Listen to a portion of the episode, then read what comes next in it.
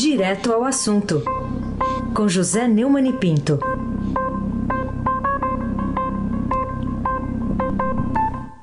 Oi, Neumann, bom dia. Bom dia, Raíssen Abac, Carolina Ercolim. Bom dia. Almirante Nelson e o seu pedalinho.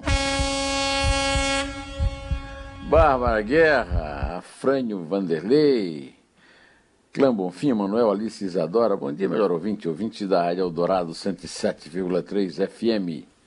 Raíssa Abac, o craque. Muito bem, vamos começar com a repercussão aqui do discurso de ontem do presidente Jair Bolsonaro na ONU. O Estadão destaca na sua manchete hoje que nesse discurso Bolsonaro distorce dados sobre queimadas e Covid-19. Bom, Neumann, eu queria uma análise sua desse discurso aí de ontem do presidente? O discurso é, é uma espécie de denúncia eleitoral, uma garantia para a eleição de 2022 de que o Brasil está sendo vítima de um ataque internacional para derrubar o Bolsonaro. Nós vamos ter uma eleição em 22, não há nenhum golpe à vista, Bolsonaro não, tem nem, não sofre nenhuma ameaça, mas isso é um discurso eleitoral. Eu não tenho tempo aqui para contar todas as mentiras que o Bolsonaro contou para, é, com desinformação, tentar combater a falsa campanha de desinformação que ele enxerga. Então eu aconselho a todos os assinantes aqui do Estadão, que nos ouvem, que verifique, é, o Estadão verifica, que é um instrumento em que as fake news são é, devidamente é, revistas e negadas ou confirmadas. Né? Por exemplo, o, o presidente é, bancou seu apelido Capitão Cloroquina ao citar a hidroxicloroquina, um medicamento que não tem nenhuma comprovação científica de eficácia no tratamento da Covid-19, mas que é amplamente dividido por Bolsonaro.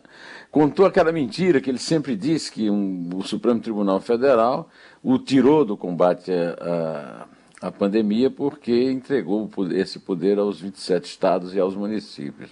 Na verdade, o Estadão Verifica demonstra que os ministros do STF simplesmente entenderam que a União pode legislar sobre saúde pública, mas que também deve resguardar a autonomia dos demais entes federativos a respeito do tema. O artigo 23 da Constituição define como competência comum entre União, Estados, municípios e Distrito Federal, cuidar da saúde e assistência pública, da proteção e garantia das pessoas portadoras de deficiência. Até lembrar que o Bolsonaro fez uma excursão pelo, pelo esplanado dos ministérios com os empresários que foram visitá-lo para cobrar essa, essa mentira, essa patranha que ele inventou do próprio amigão dele, o presidente Dias Toffoli, à época. Né?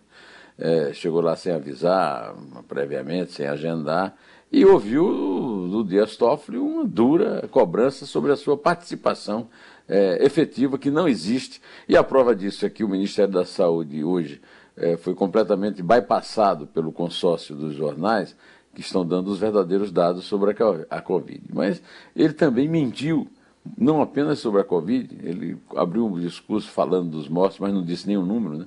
porque disse que é o melhor desempenho do mundo é o do Brasil.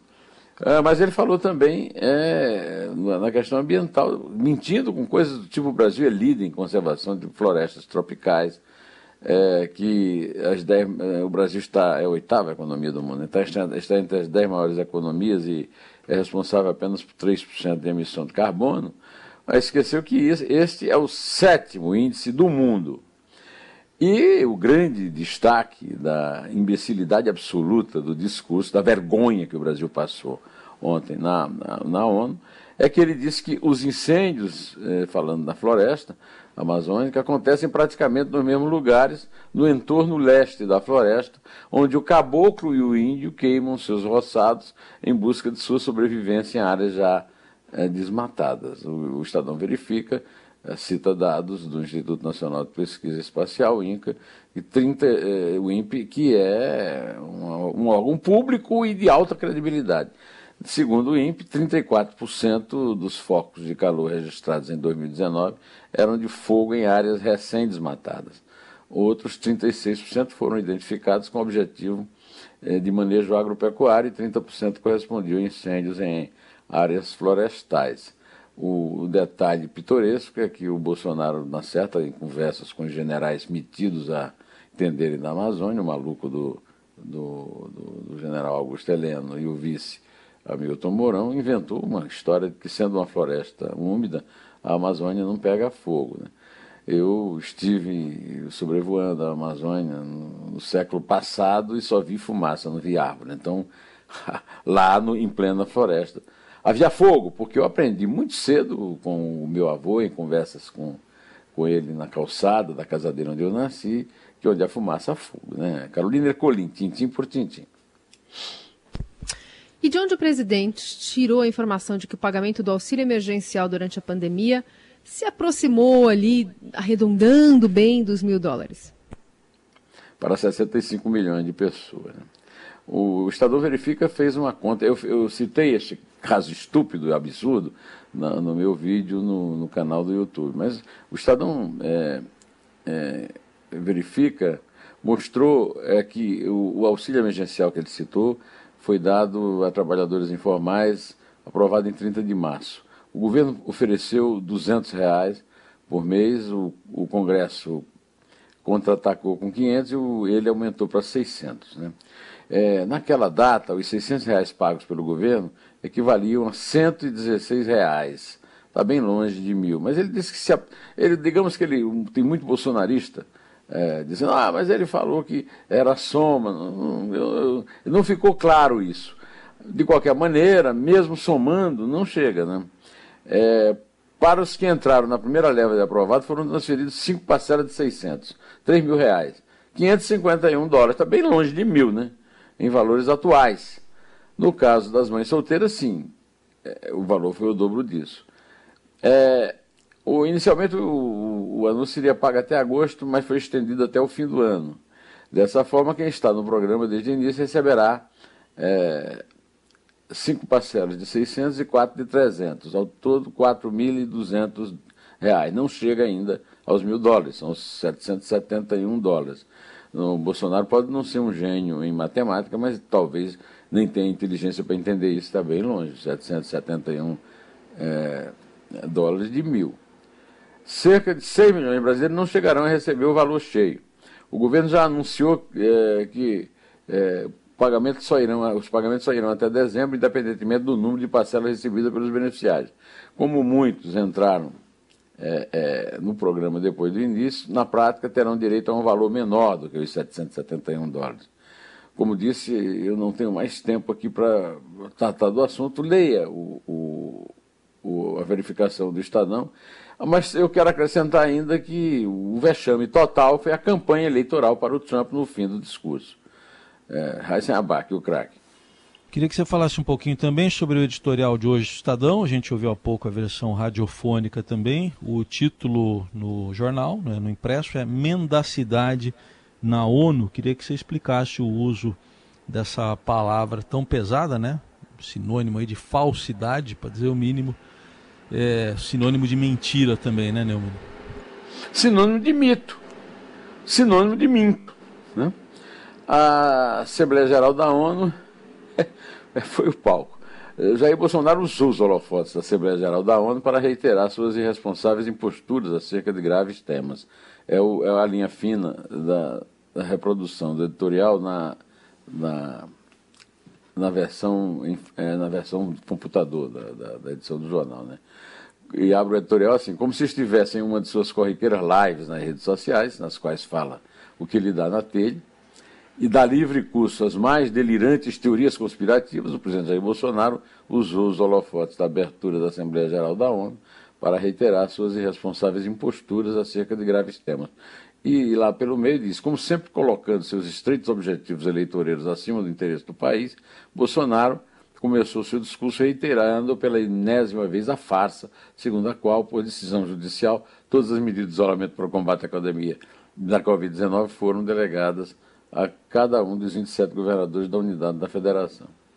Todos sabem, contudo, que não houve nenhuma decisão judicial com esse teor. Eu quero ainda acrescentar ao editorial o fato de que eu considerei o discurso mais cínico da, da história da ONU, esse dele. Em compensação, depois dele veio o Trump, fez o mais cretino. E, por fim, o chinês Xi Jinping, que fez o discurso mais hipócrita de todos os tempos. Carolina Ercolim, tintim por tintim. Neumann, e outro assunto para a gente tratar aqui. Está é, tá em destaque, inclusive, no Estadão de hoje. Carlos Bolsonaro comprou um imóvel com dinheiro vivo. É, por que, que essa notícia mereceu tanto destaque, apesar de haver ocorrido há tanto tempo? Ele tinha 20 anos na época, né? Tinha 20 anos, em 2003. Foi um cartório, pagou 150 mil reais em dinheiro por um imóvel e demonstrou esse vício criminoso, delituoso da família Bolsonaro é, de usar dinheiro vivo para fugir à explicação da origem do dinheiro. Isso explica tudo o que está acontecendo com o Flávio Bolsonaro e o que não pode acontecer com o Jair, porque a Constituição não deixa processar o presidente da República por crime eventualmente cometido fora do mandato presidencial. Aí sem abaque, o craque. Outro destaque de hoje, né, uma manchete do, do Globo, é a notícia de que o Brasil vive uma fuga de investidores estrangeiros e que a questão ambiental pode piorar o quadro.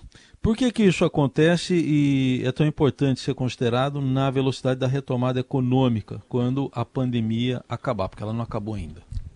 Segundo a manchete da edição do Globo, é, os investidores estrangeiros retiraram 87 bilhões e 300 milhões de reais da Bolsa Brasileira de janeiro a 17 de de setembro de 2020.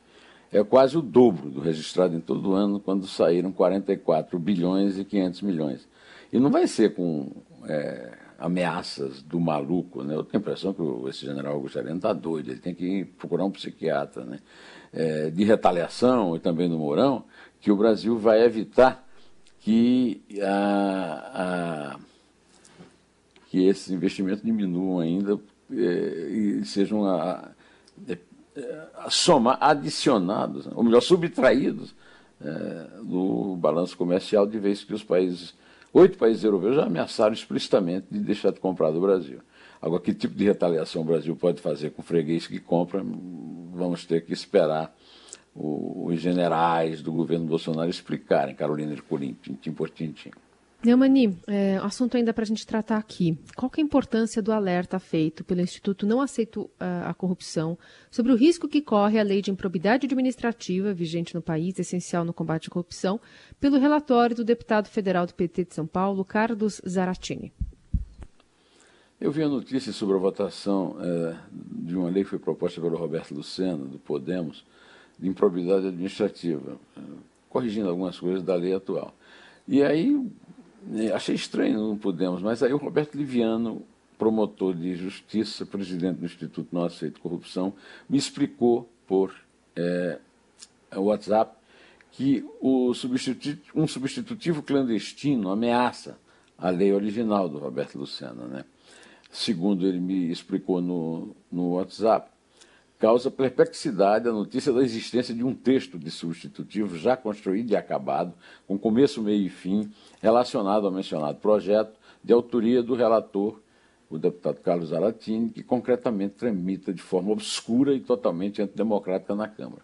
Segundo Liviano, o substitutivo, além de suprimir as improbidades por violação de princípios da administração, permite a rejeição de da inicial após a apresentação da defesa, ou seja, absolvição antes do difícil devido processo legal, amplia, amplia o prazo de defesa eh, para 60 dias, torna o procedimento mais moroso e limita a investigação do Ministério Público a um ano, independentemente eh, né, de qualquer processo, né, de qualquer necessidade do processo. Né. É, o, o Liviano está alertando que isso está sendo feito na carada da noite, talvez com a cumplicidade de Rodrigo Maia. E lembra que Carlos Aratini é o vice de Gilmar Tato, candidato do PT à Prefeitura de São Paulo, com a grande votação esperada de 1%, segundo a última pesquisa do Ibope. Carolina Ercolim, pode contar. É três. É dois? É um. Im